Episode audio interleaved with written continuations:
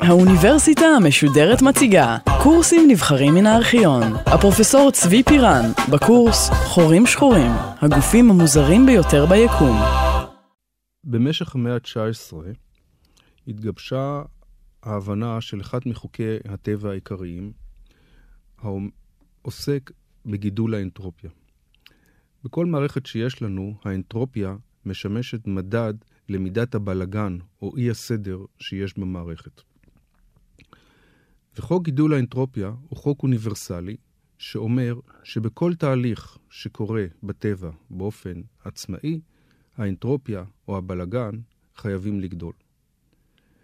לדוגמה, אם אנחנו לוקחים כוס ומפילים אותה מהשולחן, הכוס נשברת, האנטרופיה גדלה. כל אחד יודע שבטבע השברים של הכוס לא יתאספו מעצמם ויתאחו לכוס חדשה. זה תהליך שבו האנטרופיה תקטן, אבל תהליכים כאלה לא קורים בטבע מעצמם. ולכן אה, קיים חוק גידול האנטרופיה, אה, שפועל בעצם בכל תחומי החיים שלנו, ובעצם אנחנו יודעים את זה מחיי היום-יום, שהבלגן תמיד גדל, ניסים לא קורים. איך הדבר הזה מתקשר לחורים שחורים? בשנות ה-70, כשהתגבשה ההבנה שקי... שקיימים חורים שחורים בטבע, צצה ועלתה הבעיה הבאה, מה קורה לחוק גידול האנטרופיה במצב שבו יש לנו חור שחור בסביבה?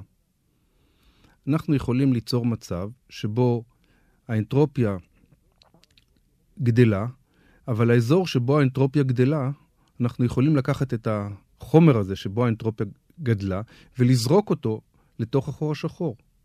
ברגע שנזרוק את החומר הזה עם האנטרופיה שגדלה לתוך החור השחור ונסתכל מסביבנו, נראה שבעצם האנטרופיה לא גדלה. כי האנטרופיה שהייתה לנו, הבלגן שהיה לנו, נעלם בתוך החור השחור. לדוגמה, ניקח את אותם שברי הכוס ונזרוק אותם אחרי שהכוס נשברה לתוך החור השחור. לא נבחין בכלל בזה שהכוס נשברה, כי הכוס נעלמה מעינינו. ועם היעלמות הכוס נעלמה גם, השבורה, נעלמה גם האנטרופיה שהייתה, והבלגן שהיה קשור בכל השברים של, ה, של הכוס הזאת. אז, אה, אז מה קורה כאן? מה קורה לחוק בסיסי כל כך, כמו חוק גידול האנטרופיה, שנחשב אה, לאחד הדברים הבסיסיים ביותר בטבע, ואין שום דוגמה שסותרת אותו, כאשר מופיע חור שחור במערכת. זאת הייתה הבעיה שהטרידה את, אה, את הפיזיקאים שעסקו, ב, את כל הפיזיקאים, או רוב הפיזיקאים שעסקו בחורים שחורים בתחילת שנות ה-70. את הבעיה פתר יעקב בקנשטיין, שהיה אז סטודנט בפרינסטון וכיום אה, הוא נמצא באוניברסיטה העברית בירושלים. בקנשטיין חיבר את הבעיה של גידול האנטרופיה עם תוצאה אחרת של פיזיקאי גדול אחר, סטיבן הוקינג, שנמצאה מספר שנים לפני כן. סטיבן הוקינג הראה שהשטח של החור השחור, פשוט השטח שמודד את הגודל של החור השחור, חייב לגדול. בכל תהליך שהוא, השטח הזה, מה שלא נעשה לחור השחור, השטח יכול לגדול. דברים אחרים יכולים לגדול ויכולים לקטון, אבל השטח תמיד חייב לגדול. זה משפט מתמטי ש... שהוקינג הוכיח אה, כבר בשנת 1970. בקנשטיין חיבר בין שני הרעיונות. מצד אחד, הוא אומר, אנחנו יודעים שהאנטרופיה חייבת לגדול. מצד שני, אנחנו יודעים שהשטח של החור השחור חייב לגדול. הרעיון המבריק היה לשייך לחור השחור אנטרופיה שיחסית לשטח שלו. חור שחור קטן, שהשטח שלו קטן, יש לו אנטרופיה קטנה. חור שחור גדול, שהשטח שלו גדול, יש לו אנטרופיה גדולה. ועכשיו בקנשטיין אומר, צריך לשנות את חוק שימור, את חוק גידול האנטרופיה. במקום להגיד שהאנטרופיה צריכה לגדול, צריך להגיד שהאנטרופיה הרגילה, כמו שאנחנו מכירים אותה, ועוד האנטרופיה של החור השחור, שהיא יחסית כאמור לשטח שלו, הסכום של שני הדברים האלה חייב לגדול. במצב כזה, אם אנחנו לוקחים חלק מהאנטרופיה שנמצאת מחוץ לחור השחור, וזורקים אותה לתוך החור השחור, אנחנו אמנם מקטינים את האנטרופיה הרגילה שאנחנו רואים, אבל הדבר הזה בא על חשבון הגדלת השטח של החור השחור, ככה שסך הכל האנטרופיה הכללית, שעכשיו מאופיינת על ידי שני גדלים, האנטרופיה החיצונית הרגילה פלוס האנטרופיה החדשה שקשורה בחור השחור, סך הכל האנטרופיה החדשה גדלה, וכך חוק גידול האנטרופיה נשמר. כלומר, הפתרון הזה, הרעיון של בגנשטיין, לשייך לחור השחור אנטרופיה שיחסית מתכונתית לשטח שלו, מציל את החוק של הטרמודינמי שאומר שהאנטרופיה חייבת לגדול בכל מצב. הרעיון הזה היה מהפכני ביותר, ונתקל בהתנגדות עזה מאוד כאשר הוא הוצע. חלק מההתנגדות, חלק חשוב מההתנגדות, בא מהסיבה הבאה. האנטרופיה של גוף קשורה באופן זה או אחר לטמפרטורה שלו. אי אפשר להגדיר לגוף אנטרופיה בלי שאנחנו אומרים שיש לו טמפרטורה, שיש לו חום. ומה המשמעות של חום של אה, גוף שחור? מה, מה הטמפרטורה של הגוף השחור? אה, זאת הייתה הסיבה העיקרית להתנגדות, וההתנגדות הזאת אה, הייתה חריפה מאוד כאמור. אבל אז בא המהפך השני. והמהפך קשור בשילוב מסובך אחר של שני רעיונות אחרים עמוקים בפיזיקה. השילוב הוא של תורת היחסות, שאנחנו בעצם מדברים עליה כל הזמן, כי בסך הכל חורים שחורים הם מוצר מובהק, הם אה, מוצר בלעדי של תורת היחסות. בלי תורת היחסות הכללית אין לנו חורים שחורים. השילוב של תורת היחסות עם תורה אחרת, אחת מאבני היסוד האחר, האחרות של הפיזיקה, תורת הקוונטים. תורת הקוונטים, שהיא תורה עמוקה בפני עצמה, אף היא אה, נוסדה בתחילת המאה ה-20, ולמעשה עד היום יש קונפליקט מסוים שעדיין הפיזיקאים נאבקים ב- בלפתור אותו, בין שתי התיאוריות הגדולות האלה של המאה ה-20, תורת היחסות ותורת הקוונטים. הוקינג, כמו רבים אחרים, ניסה לשלב בין שני התורות האלה, והשילוב הזה היה מדהים, השילוב ש- שהוקינג מצא, מכיוון שמה שהוקינג מצא זה שלא רק שהרעיון של בקנשטיין נכון ולחור השחור יש אנטרופיה, אלא בעצם יש לו גם טמפרטורה. אותה טמפרטורה שהייתה חסרה בשביל אה, להסביר בעצם מה קורה שם, אה, הוקינג מצא אותה. הטמפרטורה הזאת מתבטאת בדבר שאנחנו קוראים לה היום קרינת הוקינג. קרינה שנפלטת מגוף שחור. סליחה, קרינה שנפלטת מחור שחור. כמו שקרינה נפלטת מכל גוף חם. אנחנו יודעים שאם אנחנו לוקחים תנור חימום ומחברים אותו לחשמל ומקרבים את היד אליו, אז אנחנו מרגישים את הקרינה, את גלי. את הגל... גלי החום שנפלטים מהתנור ומחממים אות... אותנו. זאת קרינה שנפלטת מגוף חם. הגוף החם הוא התנור. בדיוק באותו אופן, אם נעשה ניסיון תיאורטי, שכמובן אנחנו לא יכולים לעשות אותו בחיי יום-יום, נקרב את היד שלנו לחור שחור, נגלה, לפי הוקינג, שהחור השחור פולט קרינה שאמורה לחמם אותנו. כלומר, אם נקרב את היד לאותו חור שחור, נרגיש את הקרינה שנפלטת ממנו, ו... ונרגיש את החום הזה. כיצד נפלטת הקרינה הזאת? למעשה אין הסבר אה, ברור, אינטואיטיבי, למה קורה בתהליך הפליטה של קרינת אה, הוקינג.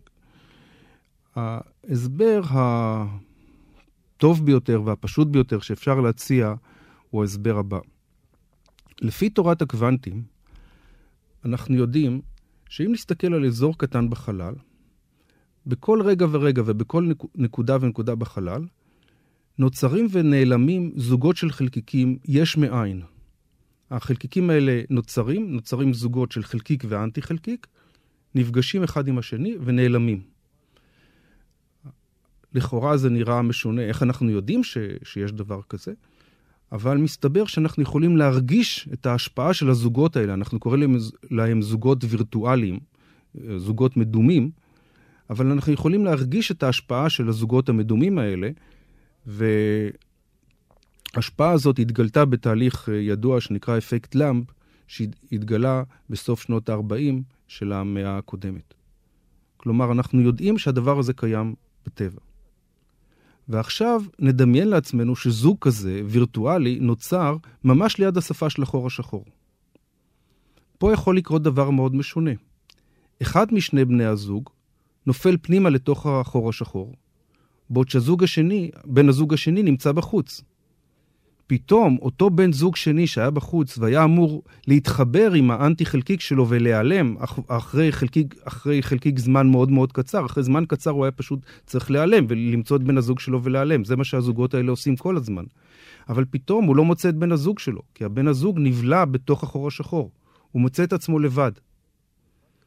אותו חלקיק שמוצא את עצמו לבד בחוץ, אין לו ברירה אלא להיפלט החוצה, וזאת אותה קרינת הוקינג שאנחנו רואים. זאת הקרינה שאנחנו רואים שמגיעה אלינו מגוף שחור. בתהליך הזה, הקרינה הזאת, יש לה טמפרטורה משלה, בתנאים מסוימים, כמו שנראה אותם בהמשך, הטמפרטורה הזאת יותר גבוהה, ואז הקרינה יותר חזקה, גוף יותר חם פולט קרינה יותר חזקה. בתנאים מסוימים, הקרינה הזאת יותר חלשה, ואז הטמפרטורה של החור השחור יותר נמוכה ויותר קרה. אבל לכל חור שחור ישנה פולט קרינה כזאת, והטמפרטורה שלו אה, מתאימה בעצם תלויה בדבר אחד בלבד, במסה שלו, בגודל של החור השחור. אה, אפשר להראות, וזה הוקינג הראה בחשבונות, בחשבונות די מסובכים, שהוא עשה, שהטמפרטורה של, של החור השחור הפוכה למסה שלו. ככל שהמסה של החור השחור יותר גדולה, החור השחור הזה יותר קר, והטמפרטורה של הקרינה שלו יותר נמוכה, ולכן העוצמה של הקרינה הזאת יותר חלשה. מה אנחנו ראינו אם כך? אנחנו ראינו שאם אנחנו לוקחים חור שחור מבודד, חור שחור שעומד בפני עצמו בטבע, בלי שום קשר לגוף חיצוני אחר, שום דבר לא נופל עליו, שום דבר לא קורה לו, החור השחור המבודד הזה שעומד בדד בפני עצמו, פולט קרינה, הוא פולט זרם של אה, חלקיקים שונים, של חום, ש... באופן עקרוני אפשר אפילו למדוד אותו ולהבחין בזה, ולהבחין בו. האם מדדנו את זה? האם ראינו את הדבר הזה עד היום? לא. למה לא ראינו את זה? א', כי אין אף חור שחור שנמצא בסביבתנו. אבל גם אם היה חור שחור שנמצא בסביבתנו, הטמפר... הטמפרטורה שקשורה בחור שחור היא בדרך כלל מאוד מאוד מאוד נמוכה. אם ניקח חור שחור שהמסה שלו היא מסה כמו של השמש, חור שחור אה, רגיל שאנחנו, רגיל במרכאות, שאנחנו מדברים עליו, חור שחור שנוצר כאשר כוכב מת, אם ניקח חור שחור כזה, נגלה שהטמפרטורה כל כך, כל כך נמוכה, שגם עם מכשירי המדידה הכי טובים שיש לנו, וגם אם נתקרב כמה שנרצה לתוך אל החור השחור הזה, לא נצליח להבחין בקרינה הזאת. אבל באופ... באופן עקרוני, לקרינה הזאת ישנה חשיבות עצומה, מכיוון שהיא אומרת לנו דבר אחד. הקרינה הזאת סוחבת איתה אנרגיה, היא נושאת איתה החום, זה אנרגיה, והקרינה הזאת בעצם מבטאת זרימה של אנרגיה שיוצאת מתוך החור השחור ונפלטת לסביבה שלו. מה מקור האנרגיה הזאת? המקור היחידי שיש לנו כאן לאנרגיה זאת המסה של החור השחור בעצמו. כלומר, החור השחור שעומד ופולט קרינת הוקינג, שפולט את הקרינה הזאת, הולך ומעכל את עצמו, הוא בעצם מתאדה. כלומר, המסקנה פה היא מהפכנית מאוד. המסקנה אומרת שחור שחור שעומד בפני עצמו, ושום דבר לא מפריע לו, שום דבר לא נוגע בו, שום דבר לא פוגע בו, חור שחור כזה לא יישאר לנצח בתור ללא שינוי, אלא פשוט הוא ילך ויתאדה, ילך ויקטין את המסה שלו, ילך ויפלוט חום החוצה.